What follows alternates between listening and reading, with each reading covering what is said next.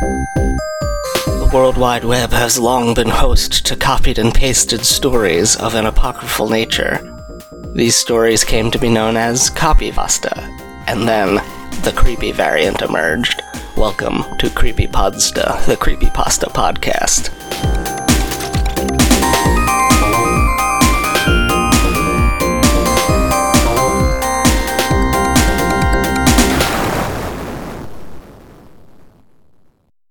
Hello, welcome to the show. I'm the host of it, Jeff. I'm here to talk about a creepypasta. I'm going to get right into it because we recorded too long on the last one and I don't want to be recording all goddamn night. It's a Friday night. Um, we're going to talk about a story called The Orangutans Are Skeptical. Blah, bleep, blah, bleep, blah, bleep, bloop. Boo! We're going to talk about a story called The Orangutans Are Skeptical of Their Cake. Nope. Third time's the charm. Here we go. You know what? I got caught up because I was saying orangutans correctly instead of saying orangutans like how Yes. Americans always normally say it. Uh, the orangutans are skeptical of changes in their cages. Hooray. The the rain in Spain falls mainly on the plain. Red leather, yellow leather. Red, yellow, leather. No, I can't do it. Fuck. Ah, god damn it, Henry Higgins. That's the guy's name in My Fair Lady, right? Sure. Um, did you watch that show that was an adaptation of My Fair Lady where John Cho is the Henry Higgins figure and Karen Gillan is the uh, gar- gar- garble mouthed Fair Lady? Um, no, that's crazy. I didn't it- even hear about that. It was called hashtag selfie and it lasted a season and I watched the pilot. Um, and they don't have her be Scottish, oh no. which the, she only finally got good at doing other accents in Avengers Infinity War. This show was like from four years ago when she was still very bad at it, like Guardians of the Galaxy 1 times.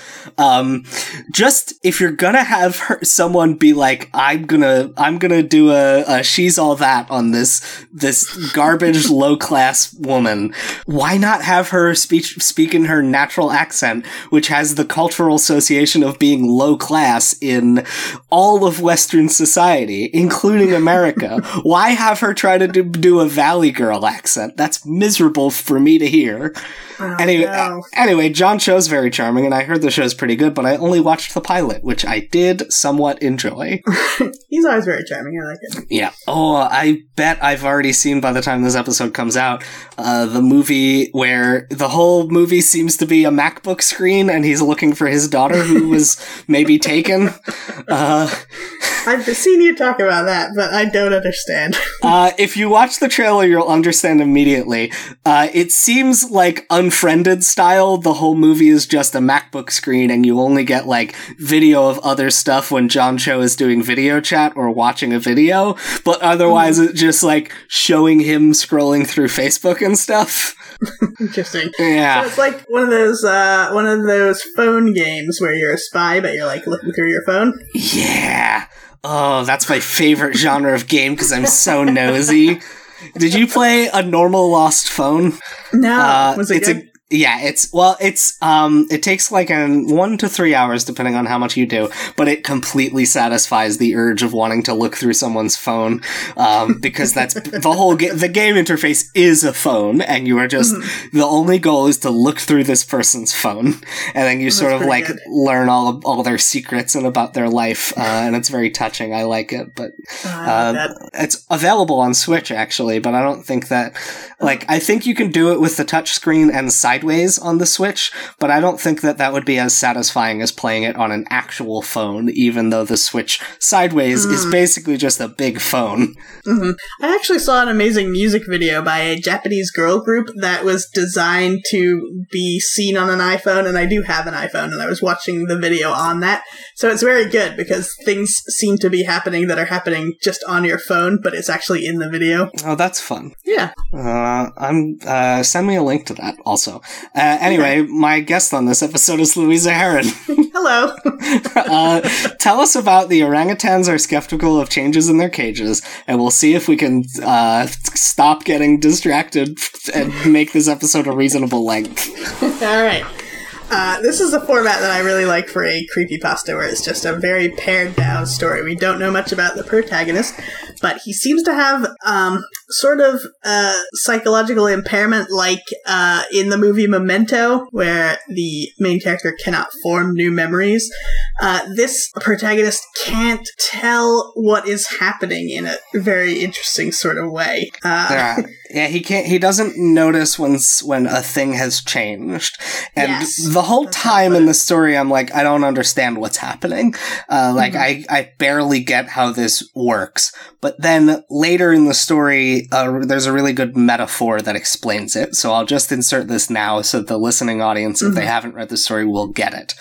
The uh, a psychologist, I believe, explains it as a normal person, if you see a box of chocolates, you don't know how many are missing until you open the lid. This character, uh, who I don't know if they get a name at all, I don't um, remember one. uh, the the psychologist says that he wouldn't notice if chocolates were missing, even if he was looking at the box without a lid. He wouldn't notice if a chocolate was missing until he went to go get uh, the chocolate. Mhm. Um, so looking at the box without the lid is the same as the rest of us looking at the box with the lid as far as information re number of chocolates remaining. Mhm. Yeah, I like that too. That was very uh, useful. Yeah. Uh, anyway, uh, so the story is sort of presented as this series of conversations with the psychologist, and I Yeah. listened to it on the No Sleep podcast, where it was a very sort, uh, very like anxious reading that I enjoyed. Yeah, so the uh, protagonist is. It starts with him asking his psychologist a bunch of questions about are are things different in this room, and uh, believing the psychologist who says that things are the same and he's still the same person and the chair is the same, etc., etc. Uh, but they're talking to him about his mother being missing, and apparently the protagonist sort of feels bad, but in a detached way that.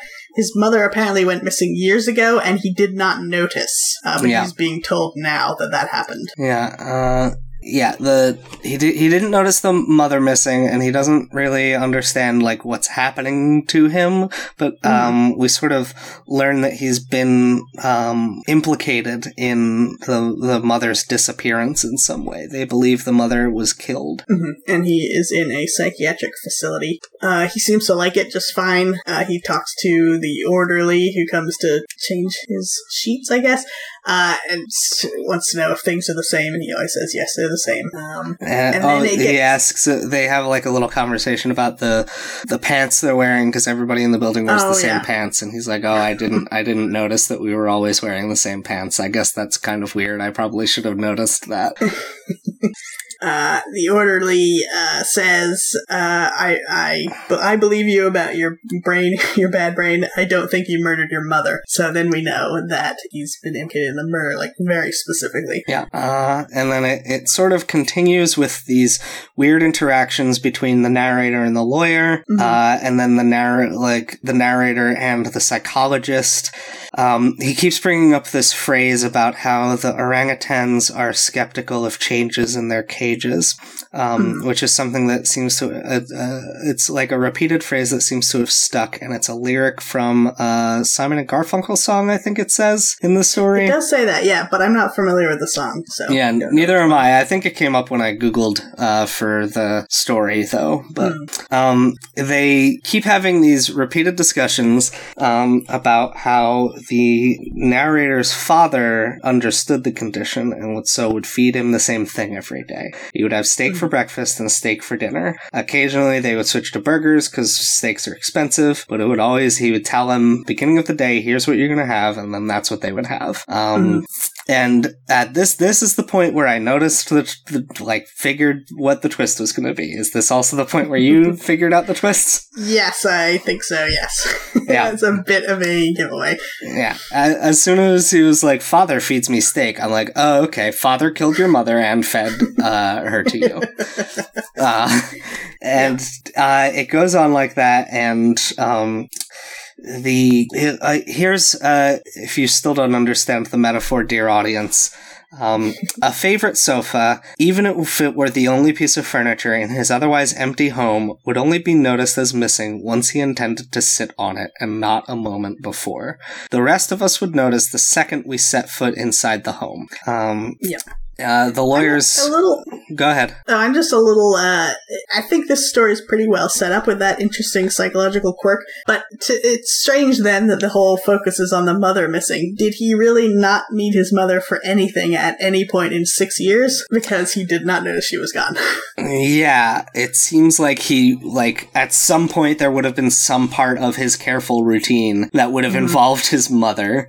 yeah, Um, maybe he did notice initially and then uh, forgot. that's true. He also seems very trusting. So if someone told him like, "No, you're wrong. She is here," then I think he might believe that. Yeah, yeah. It's it's very like the the the whole psychological condition. They call it neophobia, which is not an actual psychological condition. Mhm. Uh, it's well, it's not this psychological condition. It is a psychological condition usually applied to food for uh, people with eating disorders or uh, small children who don't want to eat new food. Um, it's also something that happens in um, with like rats and mice, where they um, they are suspicious of changes because people are always finding new traps for them. So they'll they they won't investigate any like new structures. They'll be like, well, I'm just going to avoid that because it's probably a trap.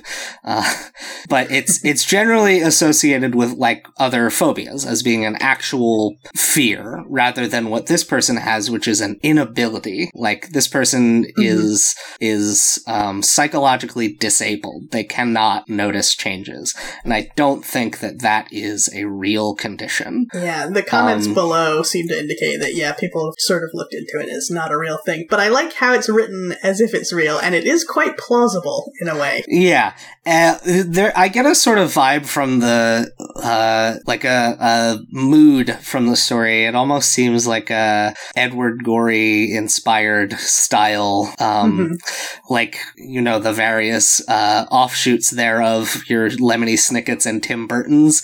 It sort of slots in there for me. It's obviously not comedic in any way, so it's like much darker.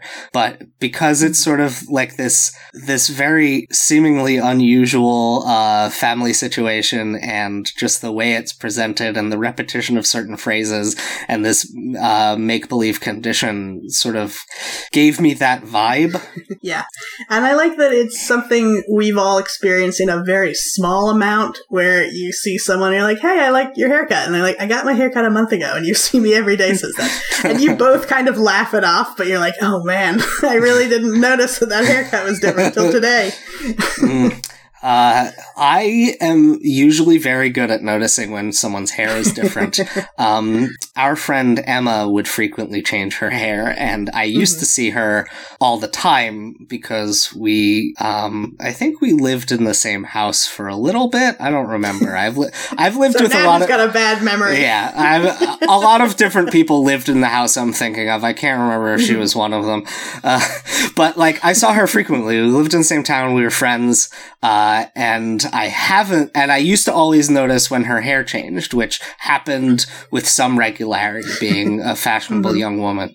But now I see her every couple months and I'm never sure if her hair is actually different or if I just haven't seen her in a while. Yeah. So you do get a feeling like the protagonist gets here, where they're like, uh, "Is this couch different?" No, and like y- y- you feel a bit foolish, but you still want to ask the question. You're not sure. Yeah. Yep. Uh, I feel like I have the opposite problem of this person where I notice changes, like, I'm too perceptive of them to the point where sometimes I'm like, something's different in this room and nothing is Mhm. different.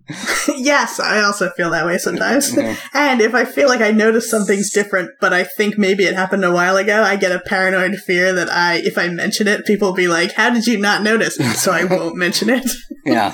Uh, I, those cognitive gaps are interesting to me. Like, I'm in, uh, uh, like, chat room with a couple real life friends and some of their friends who I don't really know. And somebody posted a link to the Wikipedia article for the type of ant that is called Gamergate.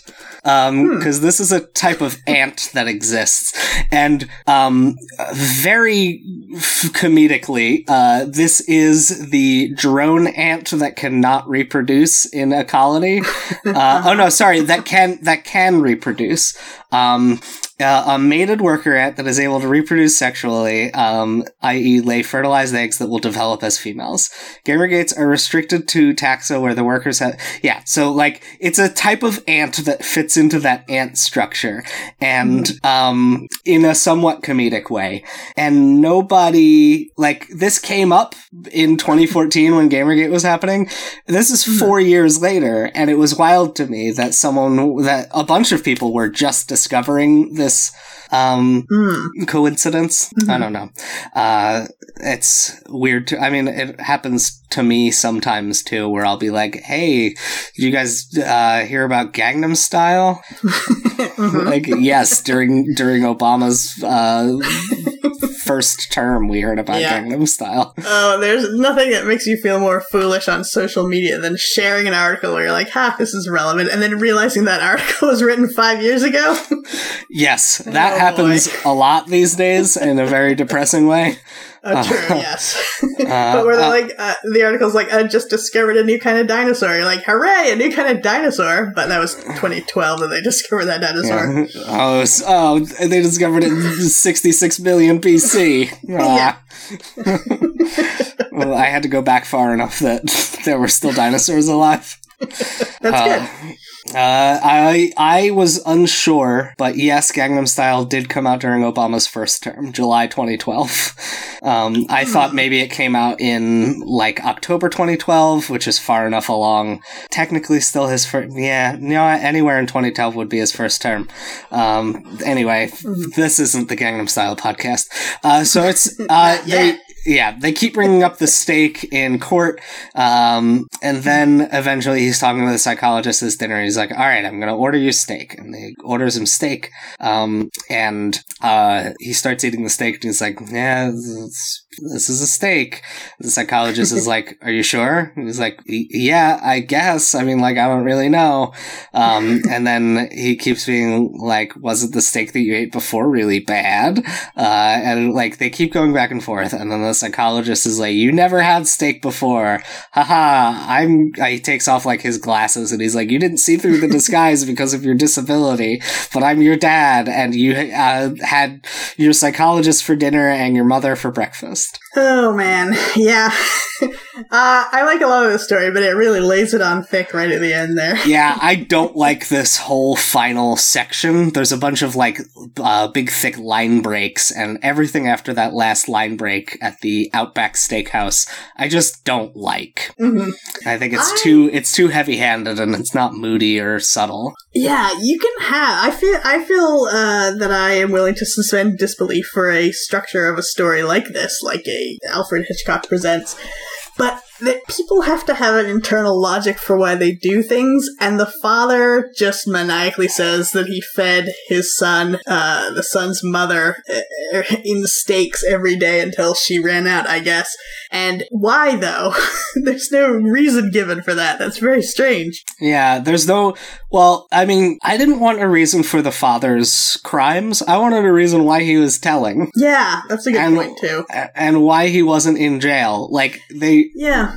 the the police know seem to know it was him, right? Because they're talking about uh in in oh no, I guess it's only um he's still implicated in the last court scene we've seen, and then it's only the psychologist, aka the father, who's like, "You've been cleared." So at that point, he's being completely uh over overwhelmed. That's not Yeah. the phrase. Uh, I think that this specific disability would work really well in a movie or short film because you would have someone walk into a room and someone spooky would be standing there and they wouldn't notice. Yeah. Yeah, that would be pretty good. That would be pretty Uh, effective. I don't want to spoil the movie Memento, but there is a, a death that happens in the movie, and it's the protagonist's fault because of his condition. And the reason that it came about is because people were testing whether his condition was real or not, because they people who loved him couldn't believe that he couldn't remember them or anything. So it like it had an internal logic there. But this I just don't understand. What does the father get out of this?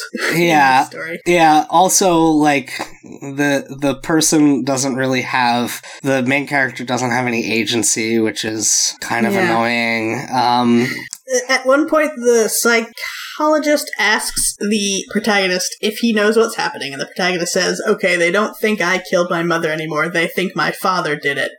But then we find out at the end of the story that that uh, psychologist is actually his father. So, is are the police actually looking at his father or not? And why would the psychologist slash father care about that? yeah, it's so it's it, there's a lot of holes in the story. Um, this is in the genre of story that I'm gonna go back uh, and talk about Candle Cove and Chris Straub again because uh, it's just gonna keep happening. I 148 episodes later, we're not gonna stop.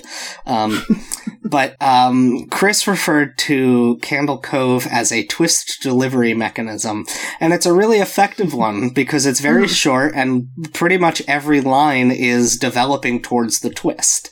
Um, in And this it's all sto- very plausible. Like everything Yeah. along the way makes perfect sense. Yeah, you get to like the last third of the story before anything like very unusual where nothing impossible happens, Mhm. but it builds in such a way where you're like that show that they watched was really weird, like weirder than probably anything we have in the real world.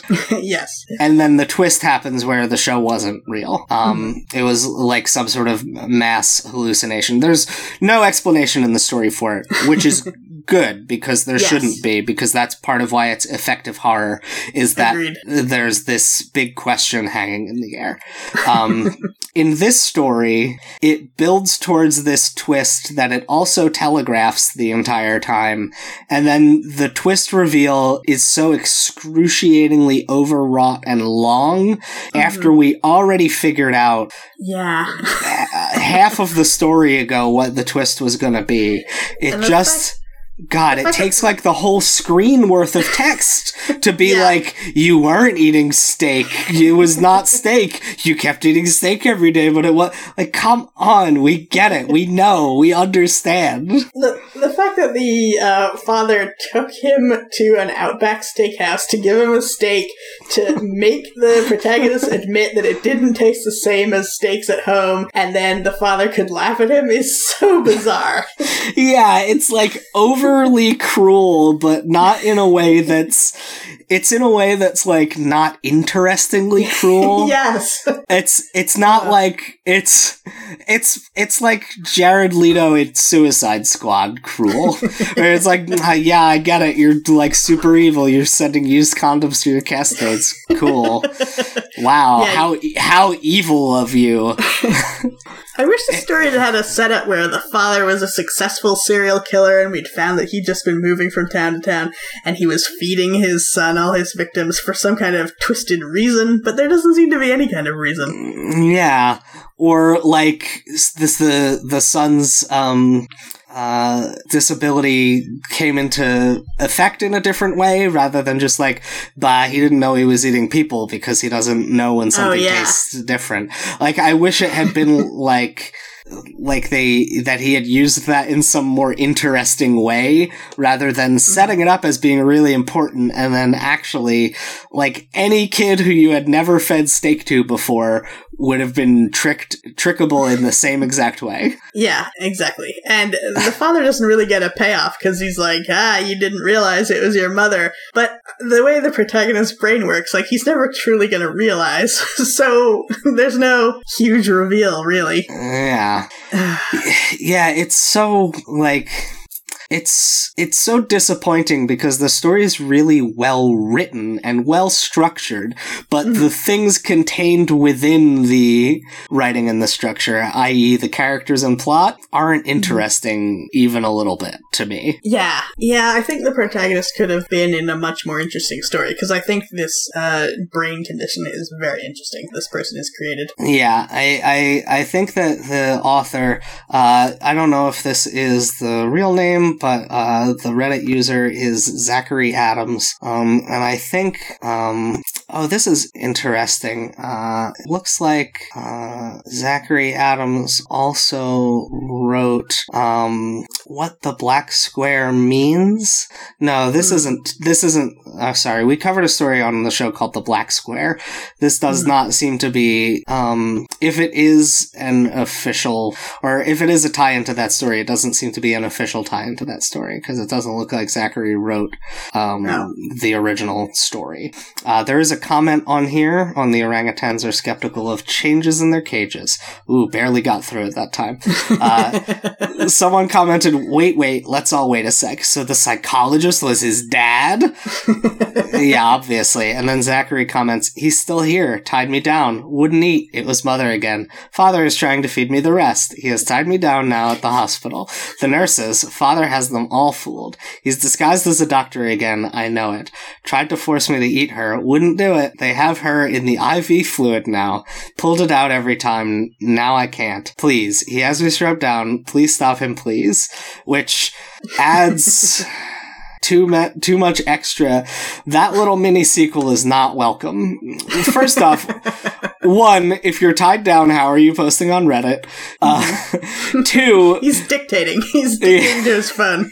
yeah, Siri, exactly. take this down for me. Siri, post the following to Reddit. Uh, it, it's it's just very unusual because um, the the narrator wouldn't remember this or like notice this. This Yeah. this this little mini sequel seems to be just an in character way of telling a commenter what happened.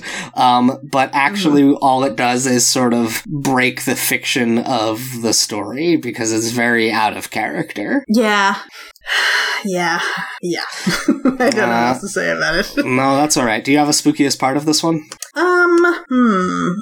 I think maybe when our protagonist was talking to the orderly who seemed perfectly nice and turned out to be perfectly nice, but the whole time he was talking to him, I'm like, this is gonna go terribly wrong somehow. Mm, yeah.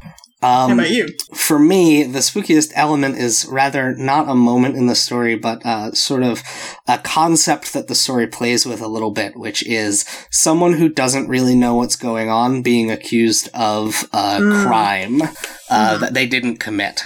And that is. Boy, getting framed for a crime is something that's like frightening to me. I'm always like, oh man, what if I am near a crime when it happens and then I get arrested and they think I did the crime and they put me in jail for it.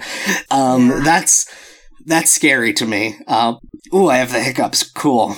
Um, there is, uh, there, there's, this is a weird moment that isn't really related, but I just noticed it scrolling through the page. He talks about having a Captain Marvel poster, but he doesn't specify which Captain Marvel. And it, it's bo- I want to know whether it's the sh- sh- the Shazam one or the the hero of the Kree Marvel Captain Marvel. Uh, it does say he. Detail. Yeah, okay, it's yeah. it's not Carol Danvers Captain Marvel, so it's either Marvel or uh, the the magic one that turns into a little boy when he says Shazam. That seems That's a like a weird way to play it. It's the opposite. It's a little boy turns into him. It's a strange detail because not only is it not really plot important, it's not even important to the character, really, because the character doesn't bring it up again. Yeah, the character remembers all of these details and is just using this as sort of a way to be like, I didn't notice when my brother left for college. Yeah. And. I didn't notice when he came back from college. Um, Yeah. He should have noticed when the brother left for college because that's no, that's a change. Mm, It's I'm getting confused Yes. Anyway, uh, the spook the spookiest element to me is uh, the idea of someone being accused of a crime they didn't commit. Um, Mhm. A horror movie that came out this year called Unsane sort of deals with that. It's a Steven Soderbergh film shot Hmm. all on iPhones in secret. Uh, and then Oh, cool. in, in January, he was like, by the way, I made a movie starring Claire Foy and it comes out in March. Um, and I went and saw it and it's really good. Hmm. but it, it like basically is like playing with, you don't know if the main character is actually crazy or not. And also, Ah. there's definitely some stuff happening where the main character is getting punished for things that she didn't do. So it's Oh, like, yeah. it's That like, ties into a fear for me that if you're if someone's like, all right, we need to commit you now to an insane asylum, and you'd be like, no, no, you don't, and then you'd be like, listen, everything you say now is gonna make you look more insane. Yep. Yeah, that's exactly what the movie is. Is Yeah. like she goes to a psychologist because she's just moved to a new town and she's kind of sad. And then the psychologist at the end is like, "I just need you to sign this release." And then she signs the Oh, release, man. and then a bunch of nurses and orderlies are like, "You have to take off all your clothes and take these pills, and we're locking you up because you just Oh, signed away all your rights on that release." Uh, oh man. yeah, it's Yeah. really don't sign any papers without reading them. Um, Claire Foy is really good on it. Uh, in it, uh, like you you know her from The Crown. Um, She was also Little Dorrit in the uh, mini series that lasted forever. I don't know how many episodes that was, but my god, it was good though. I don't know what that is. Uh, Charles Dickens novel, so that explains why it would Oh, last yeah, forever. that's why. Because I can't read. that's why I don't know what that is. Uh, she's the new Lisbeth Salander in the um, Girl with the Dragon Tattoo franchise. Instead of doing the sequels to the like, that was a trilogy published posthumously, and instead of doing the second two books in the trilogy, they're just like totally new creative team, recast all the main roles, and we're gonna uh, adapt one of the new books that we had a different guy write, uh, like uh, three or four years ago.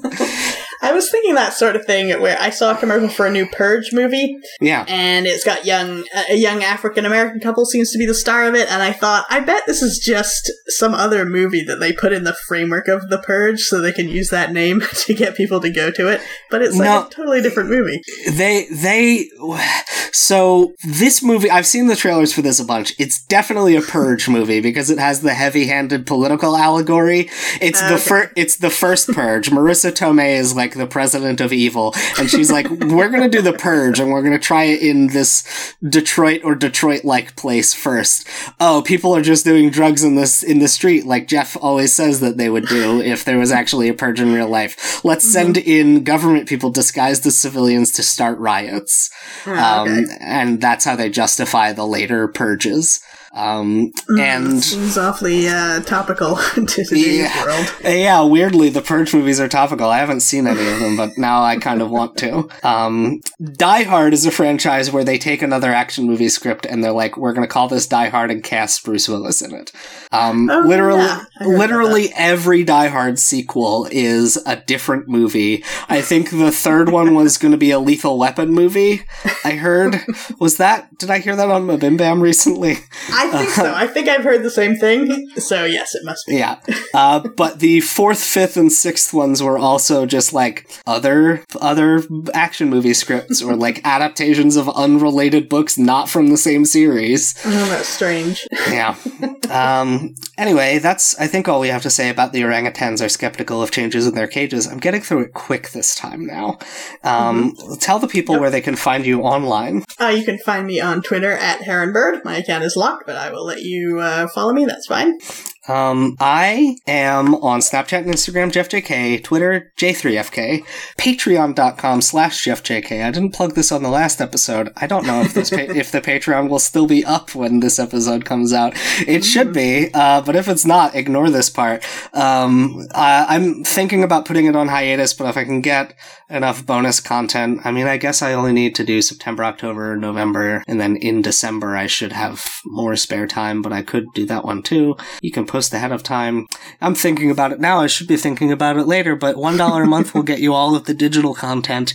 Uh, you can join Creepypasta fan group on Facebook to talk about horror stories. Usually, if I go see a horror movie, I'll post about it in there. I've been posting a lot of horror movie recommendations in that chat room that I mentioned earlier in this episode. Uh, and boy, I didn't realize because part, at least partly because of this show, partly because of Movie Pass, and partly because the last two years I did marathons where I watched 31 horror movies I had never seen before in 31 days for October. Uh, I've become a horror connoisseur. So, uh, I think I'll start now doing little, uh, maybe a recent horror movie that you missed from the past few years. Uh, here's my recommendation. You should watch The Autopsy of Jane Doe. Uh, you should watch this if you enjoy movies like Reanimator or Evil Dead that are just like kind of um, really intense body horror, but like so off the wall um, that that they're also fun in a way and very visually stylish. Um, I think it's Emile Hirsch in this movie. I should have uh, brought up some stuff about it. I think this movie was um, direct to uh, digital, yeah, direct to digital in 2016, starring Brian Cox and Emile Hirsch. Um, hmm. which it's gosh, it's a fun movie. Even if you just just watch the trailer and see if you'll like it, um, because the trailer is already spooky because it is literally just about an autopsy of a Jane Doe, uh, and the actress playing the Jane Doe has a very spooky face uh, that she does not that she doesn't move uh, at least in the trailer i don't remember the movie uh, but you do uh, recommend this movie yeah no i remember i remember a lot of things about the movie but i don't remember specific details. It's pretty good. Uh, go watch it. Anyway uh, good goodbye from the show. Here's gonna be my thing i say at the end. You never had steak. For dinner you had your psychologist. And for breakfast you had your mother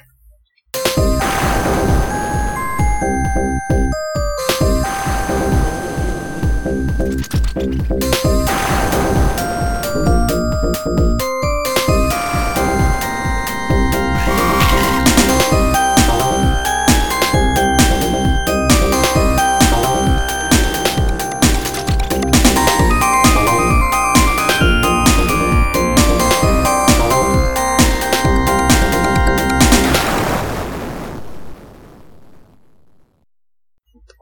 dun dun.